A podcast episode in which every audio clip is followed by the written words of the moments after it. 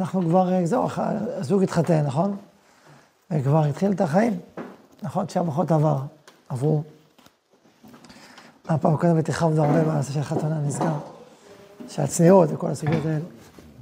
השלמנו את זה, לא? אז אה, טוב, שעה ברכות זה זמן גם כן חשוב בפני עצמו, אה, לאיזשהו רגעות, לאיזשהו יחד, לאיזשהו, כמובן, ברכות עצמם. אה, לפעמים, לפעמים עייפים בשעה ברכות, וזה בסדר, זה טבעי.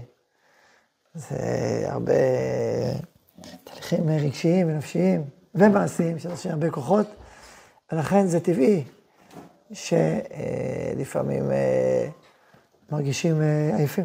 וזה בסדר, צריך לישון. לישון, להחליף כוחות, ולא אה, לא בהכרח שחייבים גם לעשות כל היום שבע ברכות, כדאי לעשות, אבל נהגו לעשות, אבל לפעמים אה, זוג אומר, תשמע, אני ערב אחד רוצה, זה בסדר, אני חובה.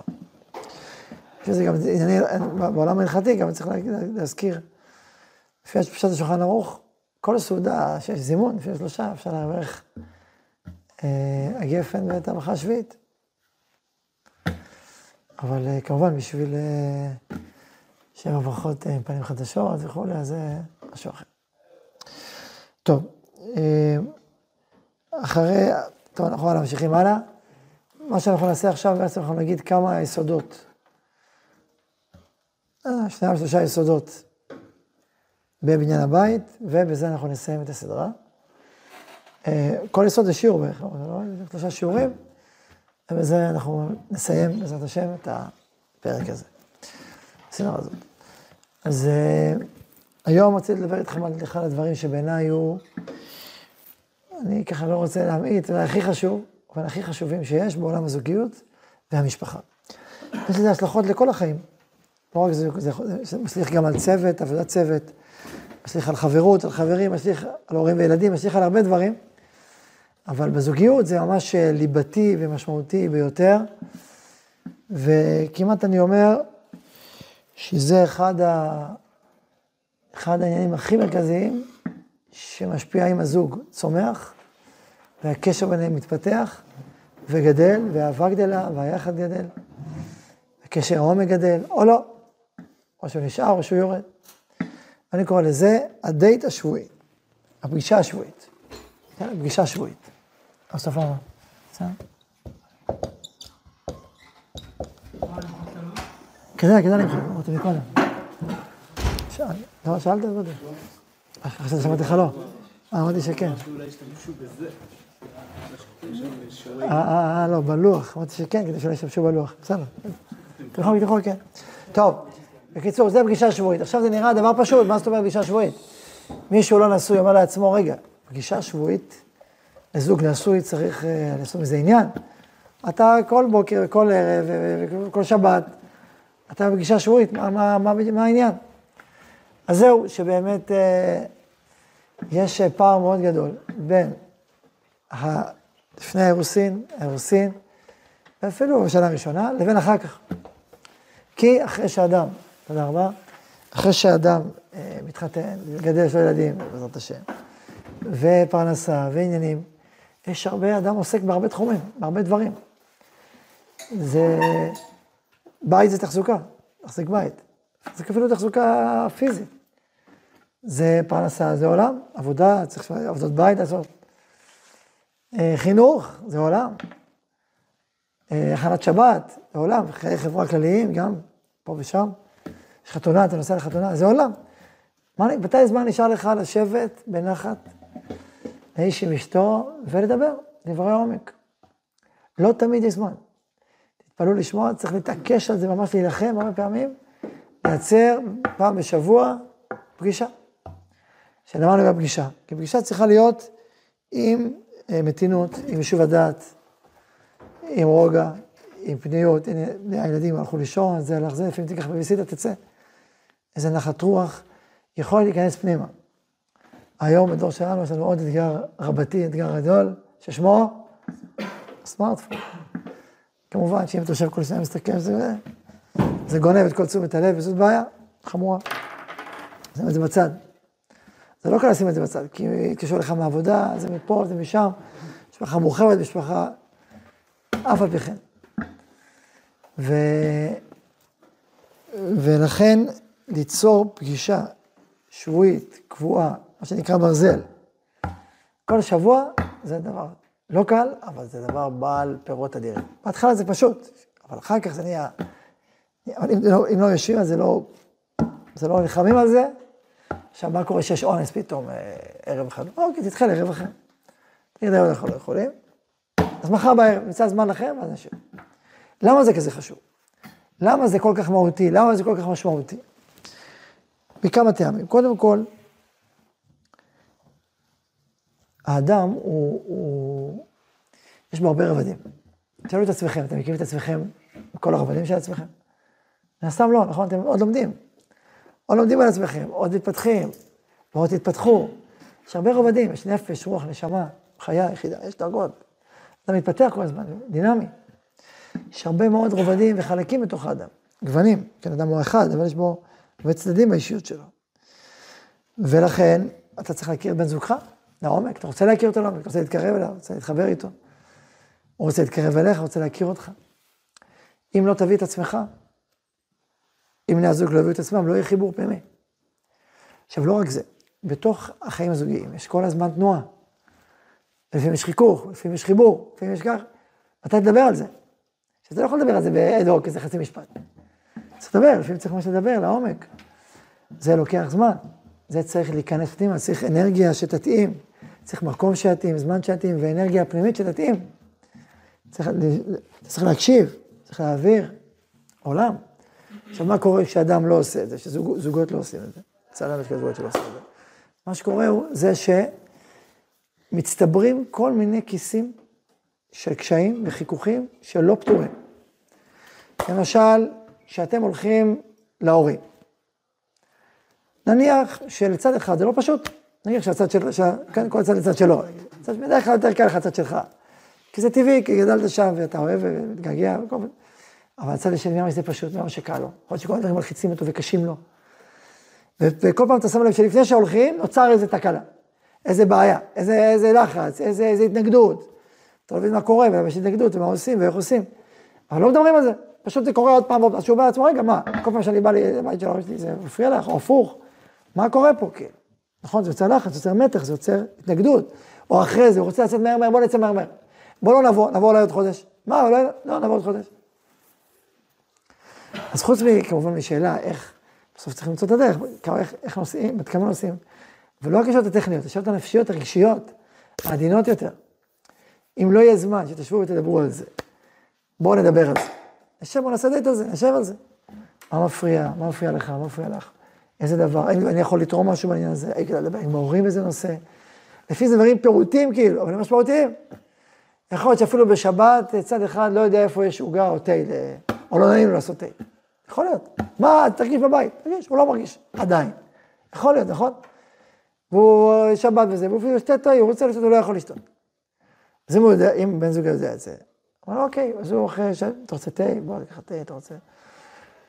או, או שם את זה באופן כזה שזה יהיה גלוי וזה פשוט, וזה לא יהיה לחפש בארונות, איפה יש... נכון? אז זו דוגמה פשוטה, מה עשית? אבל שיכולה לגרום תחושה של בית, או, לא, או פחות תחושה של בית, בתוך, אה, בתוך מרחב משפחתי. או לפעמים, נניח שהחתן מגיע לבית חמי, ותמיד אומר, תגיד דבר תורה. ומצפים ממנו, כי כל החתנים כן אומרים דבר תורה, וגם ממנו מצפים לזה, ולא נעים לו, מרגישים, הוא רואה שזה רב שכאילו מצפים ממנו, והוא לא שם. וזה מלחיץ אותו כל הזמן.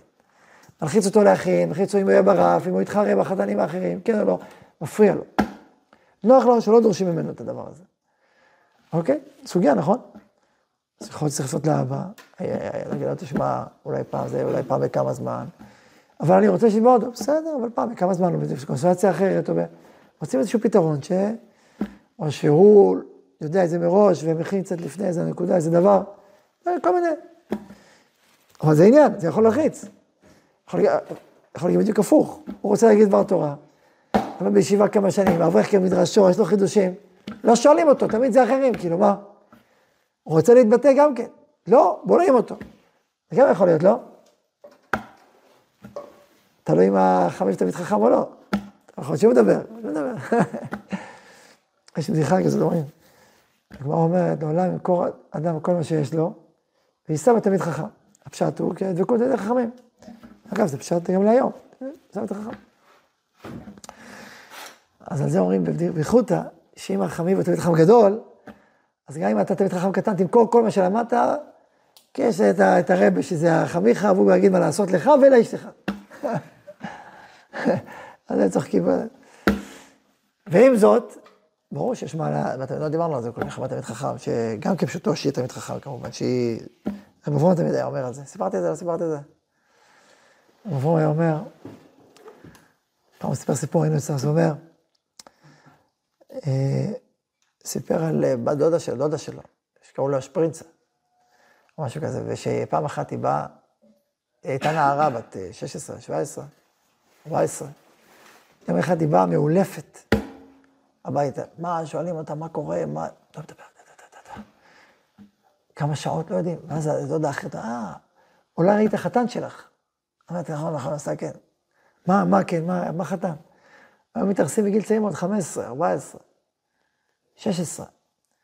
מתארסים, ואיזה חצי שנה, שעה, אז הוא ראית את החתן, לא דיברה איתו כל כך, לא הכירה אותו, פתאום אתה עובר ברחוב, התעלפה, כאילו... עכשיו הוא סיפר את זה ללמד, ש... שבשנים עברו, אז איך היית יכול לדעת שהאישה היא ברת האחי להקים את הבית של תורה ובית של, של קדושה ושל עבודת השם ושל בריאות הנפש? היית מסתכל באחיה, עושה אישה, לבדוק באחיה. אם, הבית הוא בית תורני, אתה רואה דרך האחים, אתה יכול לראות מי היא, כי מן הסתם היא חלק מהבית, והיא קיבלה את החינוך שלה בעיקר בבית. אומר רב אברום שפירא, זה רציתי לברכה, זה בדורות עבר, אבל בדור שלנו, האישה היא עצמה תמיד חכם, היא לומדת בעצמה, היא לומדת במספסות חינוך, היא בעצמה גדלה. אז קודם כל צריך להכיר אותה, ולהכיר אותה טוב, ולראות שהיא, יש בה תורה, ויש בה יראת שמיים, ויש בה מידות טובות, ושהיא רוצה. זה העיקר. עכשיו להוסיף גם כן, זה עוד תוספת. אבל זה העיקר, ככה היה אומר. אז ברור שזה העיקר. ועם כל זה, ברור שלמשפחה יש גם משמעות. שאל אותי זה לא מזמן מישהו. שאל אותי זה, שאל אותי אחד, איזה בחור שהתייעץ, אומר לי, כך וכך וכך המשפחה, אבל האחים כך, וזה כך, וזה כך. מה, צריך להתחשב בזה?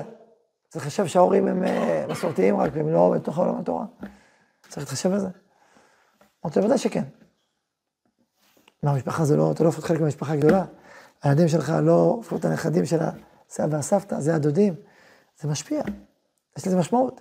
היי, האם זה דבר יחיד? לא, יש עוד הרבה דברים, ותלוי בקשר, ואם זה קשר מאוד מאוד מיוחד וייחודי, ואתה בגיל מבוגר, אז אוקיי, זה משהו אחר, או סיפור אחר, אבל באופן פשוט, יש לזה משמעות חשובה, קח את זה בחשבון. טוב, סגוריים, נחזור חזרה לעניין, אני פשוט הזכרתי בזה בגלל הביקורים אצל חמיך, לכאן או לכאן. אז, אה, הפוך, כן? רק אמרתי כדוגמה, אז אם בני זוג עוברים חוויות שלא לא קולות להם ולא עושים על זה דייט, לא יושבים על זה, אז איך זה יתכנס, איך זה יתפטר, לא רק שזה יתפטר מעשית, גם רגשית. תרגיש אותו, תבין אותו, תבין מה, מה עובר עליו, מי הוא ומה הוא ואיך הוא. אפרופו אם הוא רוצה לדבר או לא רוצה לדבר, נכון? זה, זה, זה טיפוס שונה. ומה מפריע לו לדבר, ואיך, עולם, זה עולם, כל דבר זה עולם, אתה מכיר אותו לעומק. אם לא תשבו על זה, אז לא תכירו, וגם לא יהיה צמיחה בעקבות זה. כן. הדייט דווקא על הקשיים? ממש לא. בדייט יש גם חלק החיובי. איזה דבר שהיה מאוד משמעותי, ואיך צמחנו ביחד, ולתת פרגונים, מצוין, חלק מהדייט זה פרגון. היה מאוד משמעותי לי, כך וכך מה שהיה. שמחתי בזה מאוד, וגם, לא תמיד זה ביקורת, גם זה תהליך פנימי שאתה עובר עם עצמך. לפעמים מדברים עם עצמו תהליך, תהליך בישיבה, תהליך בעבודה, מישהו פגע בו, מישהו, אז שידבר, ישתף. לי כך וכך, לי כך, איך אני צומח? איך אני צומח? לא צריך להגיד השם, כבר אמרתי כמה פעמים. פלוני פגע בי מישהו, מה צריך להגיד, מה זה חשוב, מי, מי זה? אני כן, זה ממש חשוב, כי זה בדיוק בדיוק הסוגיה, ואתה לא יכול לצמוח מזה, אוקיי. אבל אם, סתם ככה, לא צריך להגיד מי.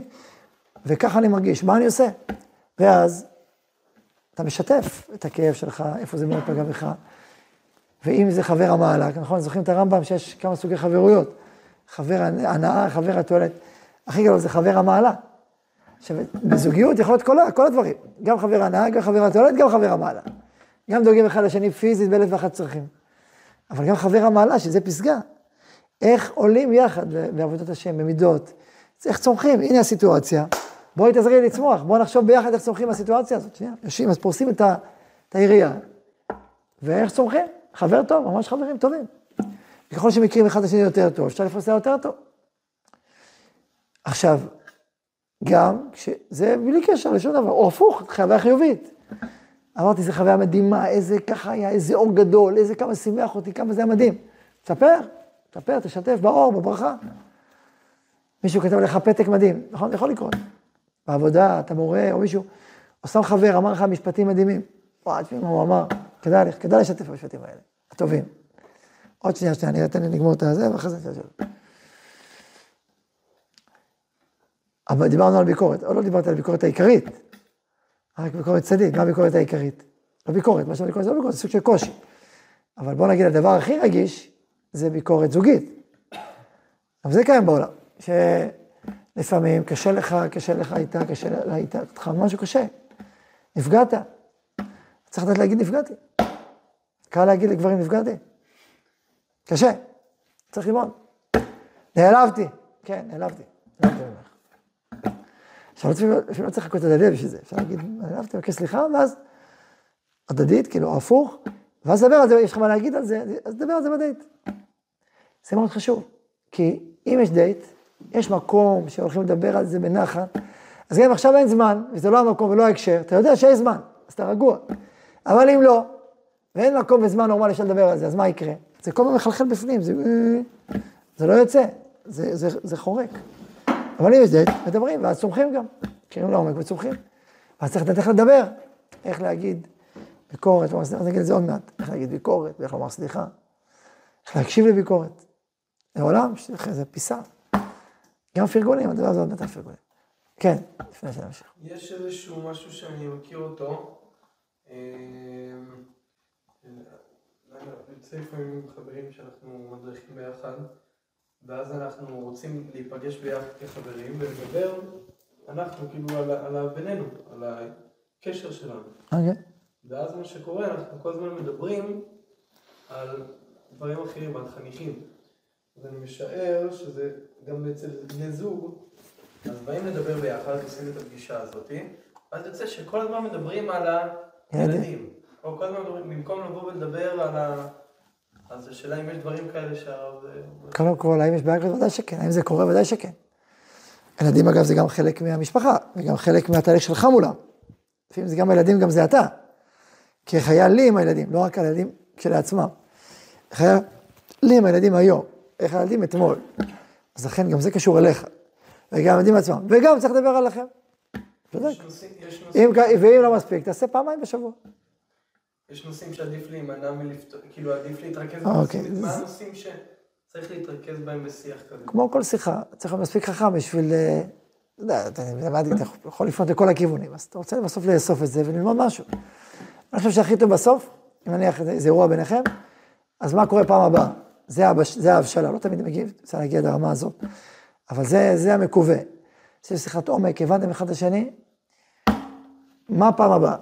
איך פעם עושים את זה אחרת? איך נמצא דרך, נוסחה שהיא מתאימה. או אפילו לך עכשיו, אתה שואל פעם, רגע, זה מתאים? זה מתאים? ואז משנים.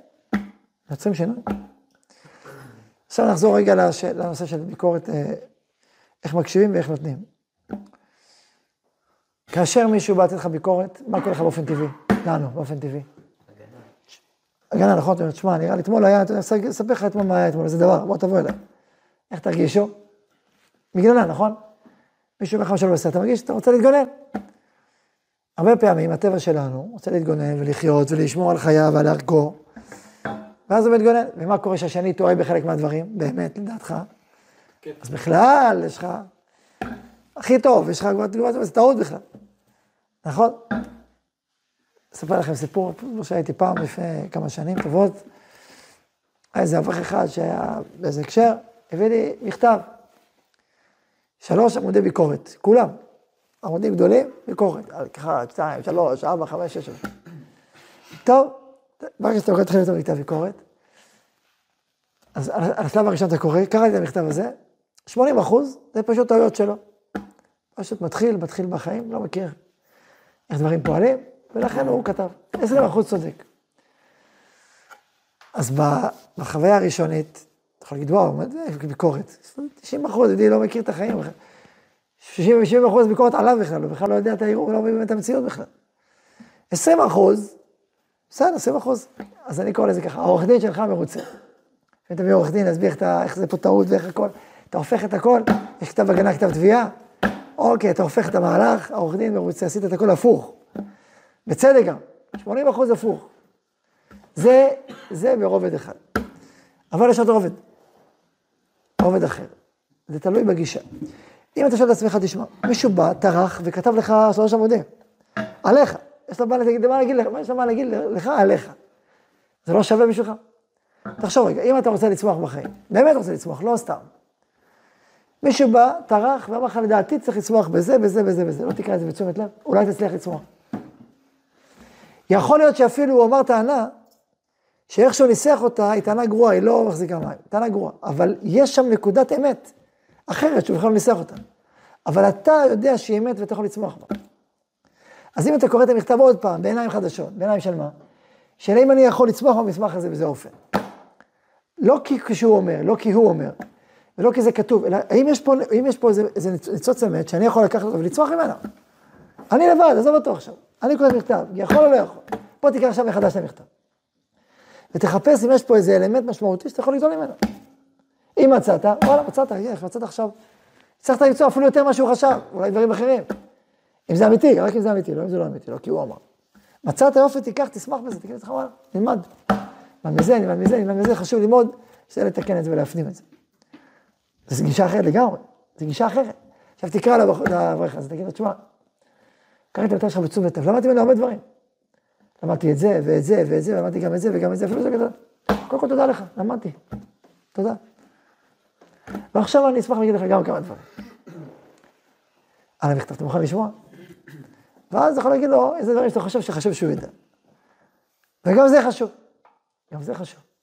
כי אם היהודי, 80 אחוז, הוא לא יודע, הוא לא יודע, הוא לא מכיר את החיים, אז הוא לא מכיר את החיים. וזה לא טוב שהוא יחשוב שהוא כל ה-80... שחשוב לא נכון, על ערך ועל החיים. ולכן יש עניין להגיד לו, גם את דעתך. בזווית שלי אני חושב אחרת, אני לך, אתה אומר ככה, אבל באמת ככה, אתה אומר ככה, באמת ככה. לא נגדך, אבל באמת, תדע, זו דעתי. אז אתה עוזר לו גם, וגם מאזן את האנרגיה ביניכם. כי אם תעשה רק מה שאמרתי מקודם, זה לא מספיק. כי סוף סוף הוא בא להוכיח אותך, מה אתה אומר על מה שכל השאר? וגם, מה הוא צריך לתקן? גם יכול להיות שהוא צריך לתקן דבר או שניים. וזה בסדר, תגיד לו, תשמע, לדעתי בנושא הזה, אתה צריך לשאול, זה גישה לא נכונה. זה חשוב, משמעותי, זה בונה גם אותו, בונה גם אותך, עם היחסים ביניכם. אבל, זה, אבל אני אומר, ההבדל הוא גישה אחרת לגמרי. גישה אחרת לגמרי. האם אתה בא רק להתגונן, כמו הטבע הראשוני שלנו, או אתה מנסה לצמוח ולגדול ולחפש את הנקודות שיכול לצמוח, זה פשוט סיפור אחר. ופער עצום ביחד, במה שקורה, מה שמתרחש בין בני זוג, זה קריטי. אז נניח, האישה אומרת כך וכך וכך וכך, תחשוב, תעצור, תחשוב. מה אתה, מה נכון בזה, מה אתה רוצה לקחת מזה, מה לא, מה לא, מה כן נראה לך, מה שנראה לך תגידו, באמת לא שמתי לב, צריך להתנצל עם זה. ואז, תלמד, תגיד, לומד את זה. אבל מה שיצא, שנראה לך לא, תגיד גם לא. תגיד, זה לא נראה לי ככה, זה נראה לי אחרת. הרבה פעמים, אחת העצות הטובות ביותר שאני מכיר לשיח, לשיח איכותי, אפילו בנקודות רגישות בביקורת, זה לספר את הדברים מנקודת מבטך. לא להגיד להפך, זה את, אני רוצה לספר לך איך אני ראיתי את הדברים. איך זה יצייר לי בתוך התהליך שאני עברתי. אז זה היה ככה וכך, והיה ככה וכך, ואני חשבתי ככה, ואחרי זה חשבתי ככה, וחשבתי ככה.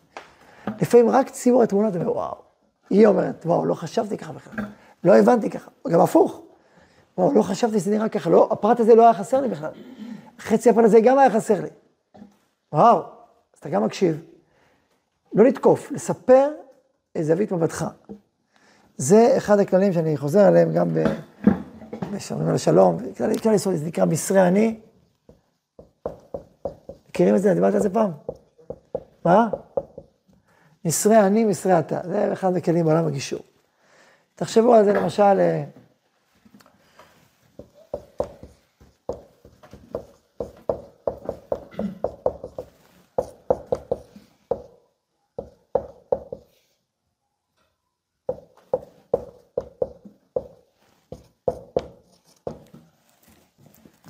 אה, נעשה גם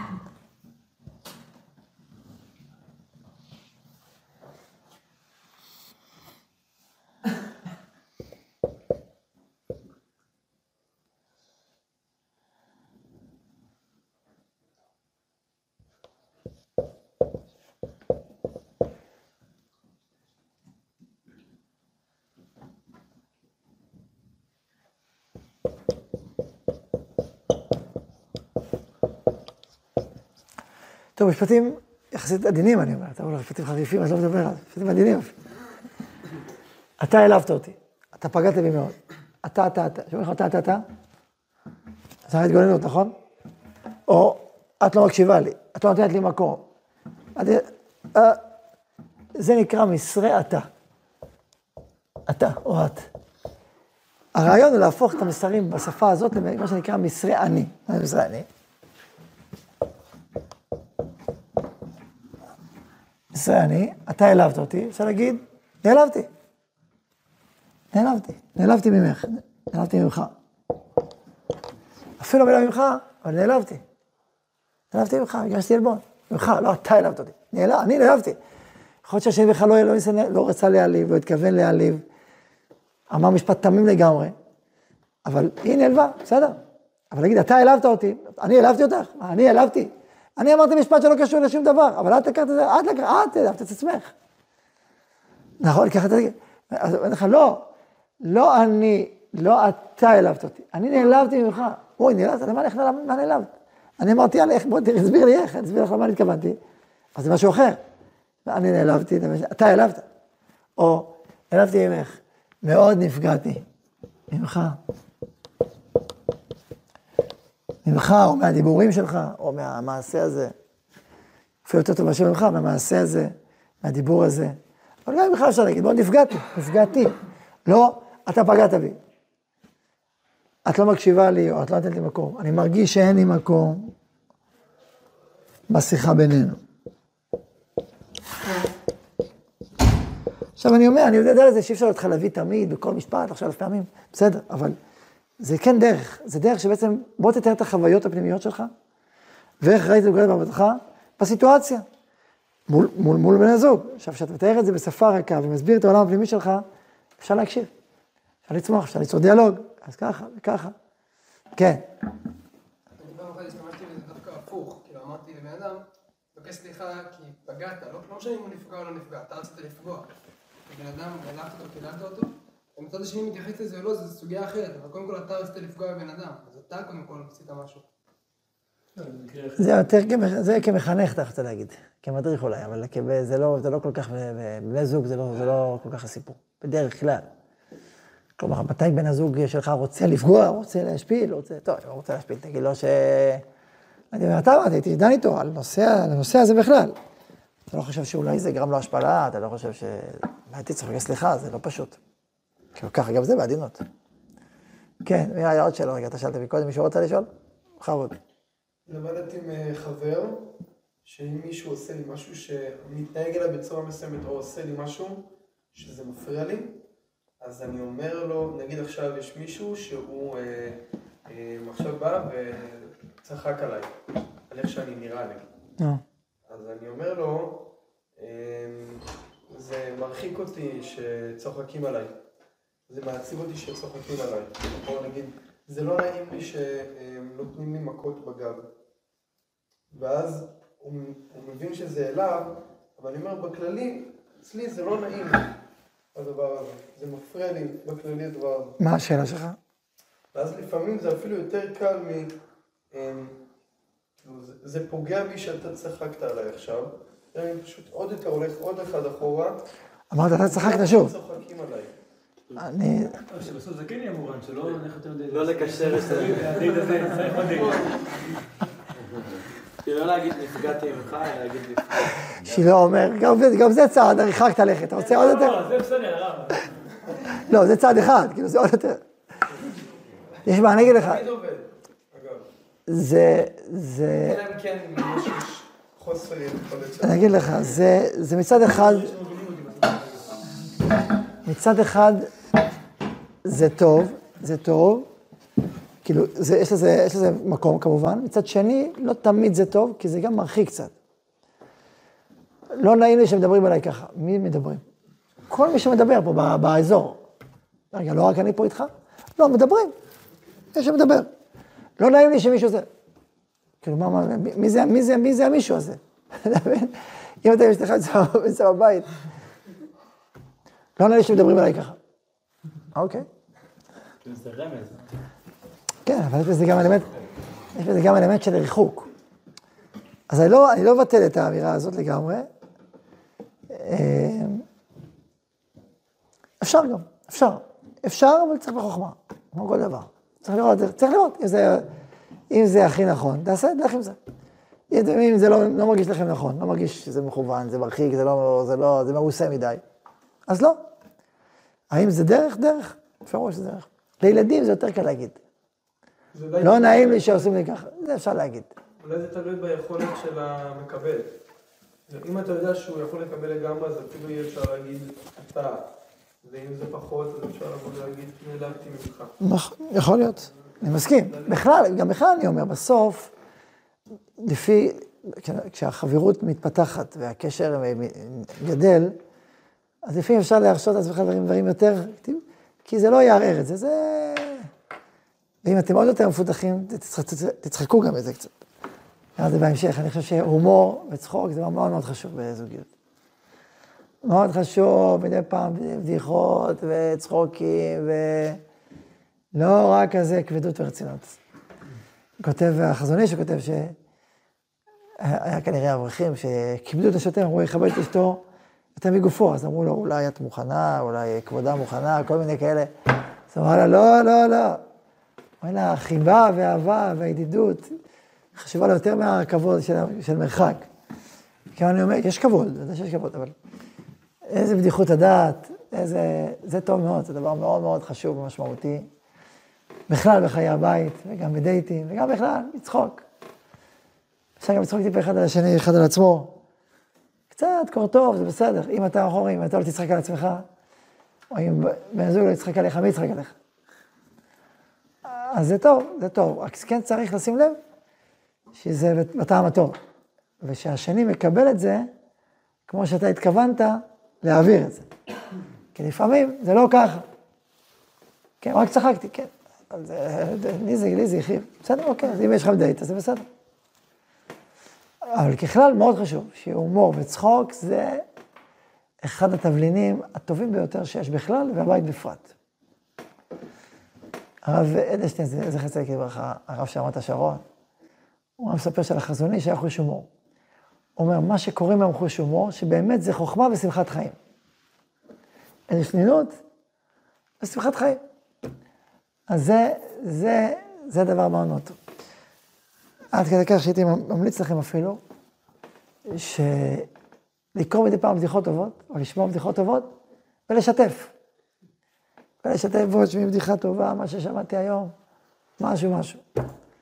ספר את הבדיחה, תשתף, ש... ואפילו תשמע, אתה מישהו שיש לו בדיחות טובות, תגיד לו, בוא תגיד לי כמה דברים.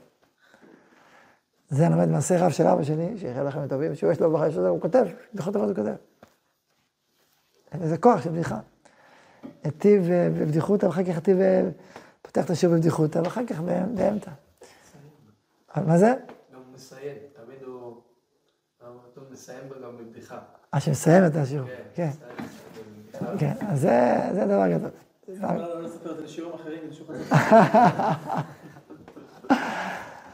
הרב אשכנזי, זכר צדיק לברכה, הרב של הרב שרקי ושל הרב, הרב שרקי נכון יש לו, אז זה שירה מרבו הרב אשכנזי, בעל הרב מניטור, מה שקראו לו. הוא היה אומר בדיחות מדי פעם, והוא רגיל לומר שכל רב שהוא לא מחייך ומצחיק, הוא לא רציני. זה... טוב, אז דיברנו, דיברנו עכשיו על הפגישה הזאת, אז דיברנו על התהליכים שצריך לעבור, לדבר, מהדיבור הזה והגילוי הלב שיש בזה, וזה יוצר, גילוי הלב יוצר קשר, יוצר חברות, וגם אתה יודע לקבל, כי אתה צומח, ואתה אומר, אני צריך לקבל את זה, אני אסתדל מזה, לשמוע, להקשיב, וגם להתנצל שצריך, וגם הפוך. פה אני רוצה להגיד עוד הבחנה, עכשיו גם הפוך, אז איך להעביר ואיך לשמוע ולבקש סליחה. בלהעביר ביקורת, בלהגיד את הדברים, אז יש עוד יסוד מאוד חשוב, לא להיות בטוח במאה אחוז שאתה צודק. ושהבנת את כל האירועים והכל בטוח בכיסך. לבוא עם, זה הזווית הראייה שלי. מה את אומרת? מה את חושבת? ככה אני חוויתי את זה, ככה הרגשתי את זה, נראה לך אחרת. אתה אומר את האמירה שלך. תבוא פתוח לשמוע, אולי תשמע דברים חדשים. אולי תצמח מחדש מהסיטואציה, תצמחו יחד בסיטואציה. זה עולם שלם, עולם שלם ללמוד, להכיר ולהבין אותו. ועם זה אתם מבינים ומכירים אחד את השני, הרבה יותר לעומק, וצומחים, הקשר צומח. הניסיון מלמד שהליבה הזאת היא ממון עצמך, מאוד. כי קודם כל אתם פתוחים. וב' אם יש קושי, שימו אותו על השולחן, ויש פיגור, שימו אותו על השולחן. ומכירים הרבה יותר לעומק אחד את השני, ומשתפים ברצון הפנימי של כל אחד עם עצמו, לעלות ולהתפתח ולגדול. ואיך זה קורה ביחד. ויש לב, זה, זה הלב הזוגי, הפועם. אז זה, אה, רציתי להגיד עוד דבר בעניין הזה.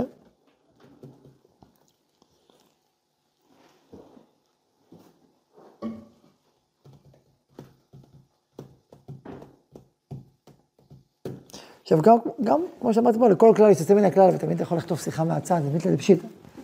שלפעמים, אה, לא, אי אפשר לחכות, בואו נעשה את זה עכשיו, בואו נדבר עכשיו, לפעמים זה, לפעמים צריך לחטוף שיחות גם, כן? אבל דרך המלך זה מה שאמרתי עכשיו. שזה מקום מסודר, קבוע, יש לו הרבה הרבה מאוד ערך. כן.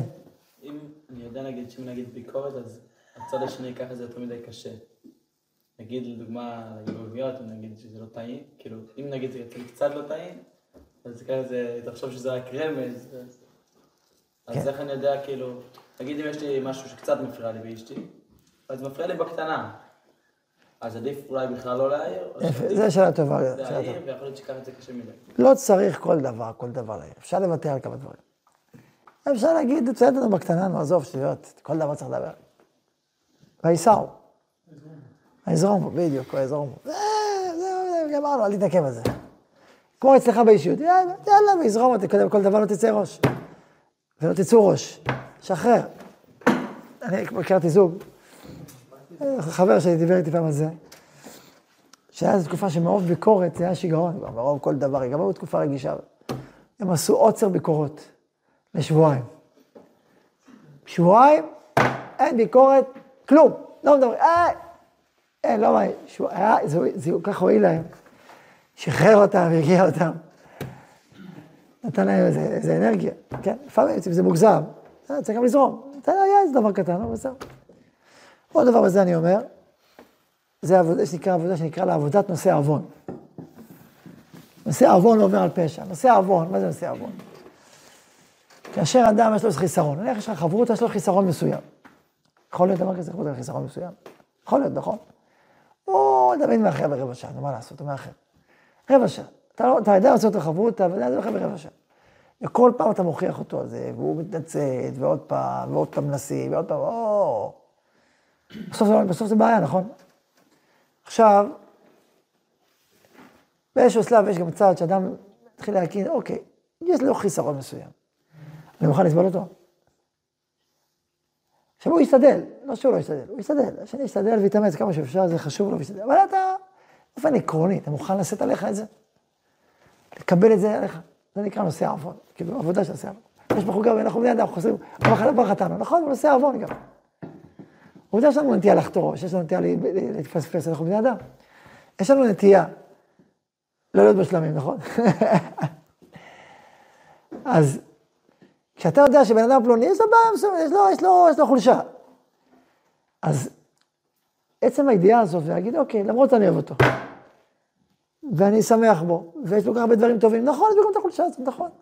זה, זה קשה לי, זה, אין ספק שזה קשה, בזוגיות זה ממש, אתה כאילו משלם מחיר על חיסרון של זולתך. זה הדבר הכי קשה בזוגיות. אבל עם זאת, אתה אוהב אותו ושמח בו ורוצה בו, זה, זה, אתה, אתה, אתה מקבל את זה על עצמך. בכל אופן, זיכוך, תיקון. עכשיו, בהמשך אולי נדבר על איך אפשר להפיק מזה מרגלית יותר עמוקה, אבל אפילו הרמה שאמרתי עכשיו, זה דבר משמעותי. זה מאוד uh, מאזן את האנרגיות הביתיות. מצד שני, אם זה חיסרון משמעותי עבור הראשון, אה, אז למה, אני משתדל, באמת משתדל, באמת מתאמץ. וגם להגיד, אני יודע שמדי פעם זה אני מגזים, אז אני מתנצל מעכשיו. מדי פעם להגיד, אני זה מוגזם, אני מתאמץ. וזהו. יש מושג כזה, נושא עוון, יש צד כזה באישיות ובזוגיות וביחד הזה, שאתה מבין שיש בו את, הקוש, את, את, את החוסר הזה. עכשיו, עכשיו, כמובן, אתה עושים על זה פגישות, משתדלים להתקדם ולצמוח, וכל אדם באמת משתדל להתקדם ולהתפתח. ואם זה עוד את הצד הזה גם כן בעולם, צריך להכיר אותו ולדעת גם כן. זה חלק מהתיקון שלי, זה חלק מה, מה, מה, מהאיכות של האישיות שלי, ומההתמודדות שלי בחיים. בסדר, המציאות לא מושלמת. מה, אתה, אתה, אתה מושלם? מה אתה עושה עם החסרונות שלך? אתה, אתה מתמודד איתם, נכון? אז גם פה יש קצת כזה. יש הרבה דברים טובים, מעלות גדולות. ויש גם חיסרון כזה או אחר, ובסדר. גם זה, גם מה שאמרתי עכשיו צריך להכיר. תגידו לי, אבל זה סותר מה שאמרתי מקודם. נכון או לא? לא סותר. אוקיי, אז זה נכון וזה נכון. שני הדברים נכון. כן.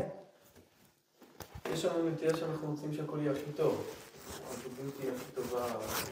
רוצים לצמוח בחיים, להתפתח, להשתלם, להיות איש המעלה, כמה שיותר לגדול. ברור, זה טוב מאוד. אז, דווקא שפתאום... אבל בלי, אבל, אבל בלי פרפקציוניזם. בלי שזה יכול להיות מושלם 100% אחרת זה לא שווה. כן, משתדלים, מתפתחים, גם אם זה לא מושלם. שמחים, שמחים בחלקך. אדם שמח בן זוגו, בן זוגו שמח בו, גם כשהם לא מושלמים, או כשהם לא מושלמים. פעם שמעתי, הרב יושב איזה משפט, הוא אמר, לא כדאי לחיות עם בן זוג מושלם. למה? מה? לא נעים, כל הזמן לא, אתה, אתה שם פסלה פה, פסלה. הוא מאה אחוז, זה בעיה. כאילו, זה צריך פער גדול מדי. צריך בן זוג כערכך, פחות או יותר כערכך. אז אם נסכם, דיברנו על הדייט השבועי, על החשיבות העצומה לקבוע זמן בשבוע, פנוי, חופשי, פתוח, שנכנסים אליו פנימה ומדברים יותר פנימה, לאישות שלך פנימה, מה עובר עליך פנימה, מה עובר עליה פנימה. תהליכים, הרצון לצמוח, דברים טובים שקורים ביניכם, דברים טובים שקבעו עליכם. ודברים שצריכים תיקון, צריכים אחרים, איתכם ביחד. אז כתב רציתי להגיד. האם כל דבר צריך להגיד בזוגיות? לא, זה כבר נושא. גם אמרנו קצת, יש... אבל זה נושא אחר. אה, טוב, בעזרת השם, שיהיה ברכת השם עלינו. והזוג שלו מתקדם, הוא מתפתח. כבר... כבר... שנה ראשונה צריך ליווי, חבר'ה. שנה ראשונה צריך ליווי. מה זה צריך ליווי? זאת אומרת, צריך לפחות מפגש אחד או שתיים עם מדריך החתנים, לראות שהכל בסדר, ומסתדרים ביחד גם הרמה, בכל הרמות. ועם אה, מלווה בכלל, ש... איך, אתה, איך הולך איתכם ביחד. אם הולך לכם מצוין, סעו לשלום. אם צריכים קצת עזרה, קצת זה, יש חסידויות שיש להם ליווי שנה ראשונה, בילד אין, כל השנה. יש זוג שמלווה. דבר נפלא, אני חושב. אם, אם לא צריך, שחרר, בסדר, אבל אם צריך, וזה לא נעים, כן נעים, אתה מתחפר, זה יכול מאוד לעזור. שנה שנה זה ליווי, להכיר עולם חדש. אתה עכשיו תייר, הגעת לעולם חדש, התאקלמת, היגרת לארץ חדשה. לא צריך אה, הדרכה קצת, צריך ליווי קצת. אז זה טוב שיש ליווי, לא להתבייש מליווי. אורחים תהיו, מזל טוב, שנה ראשונה עדיין מזל טוב, עדיין מזל טוב.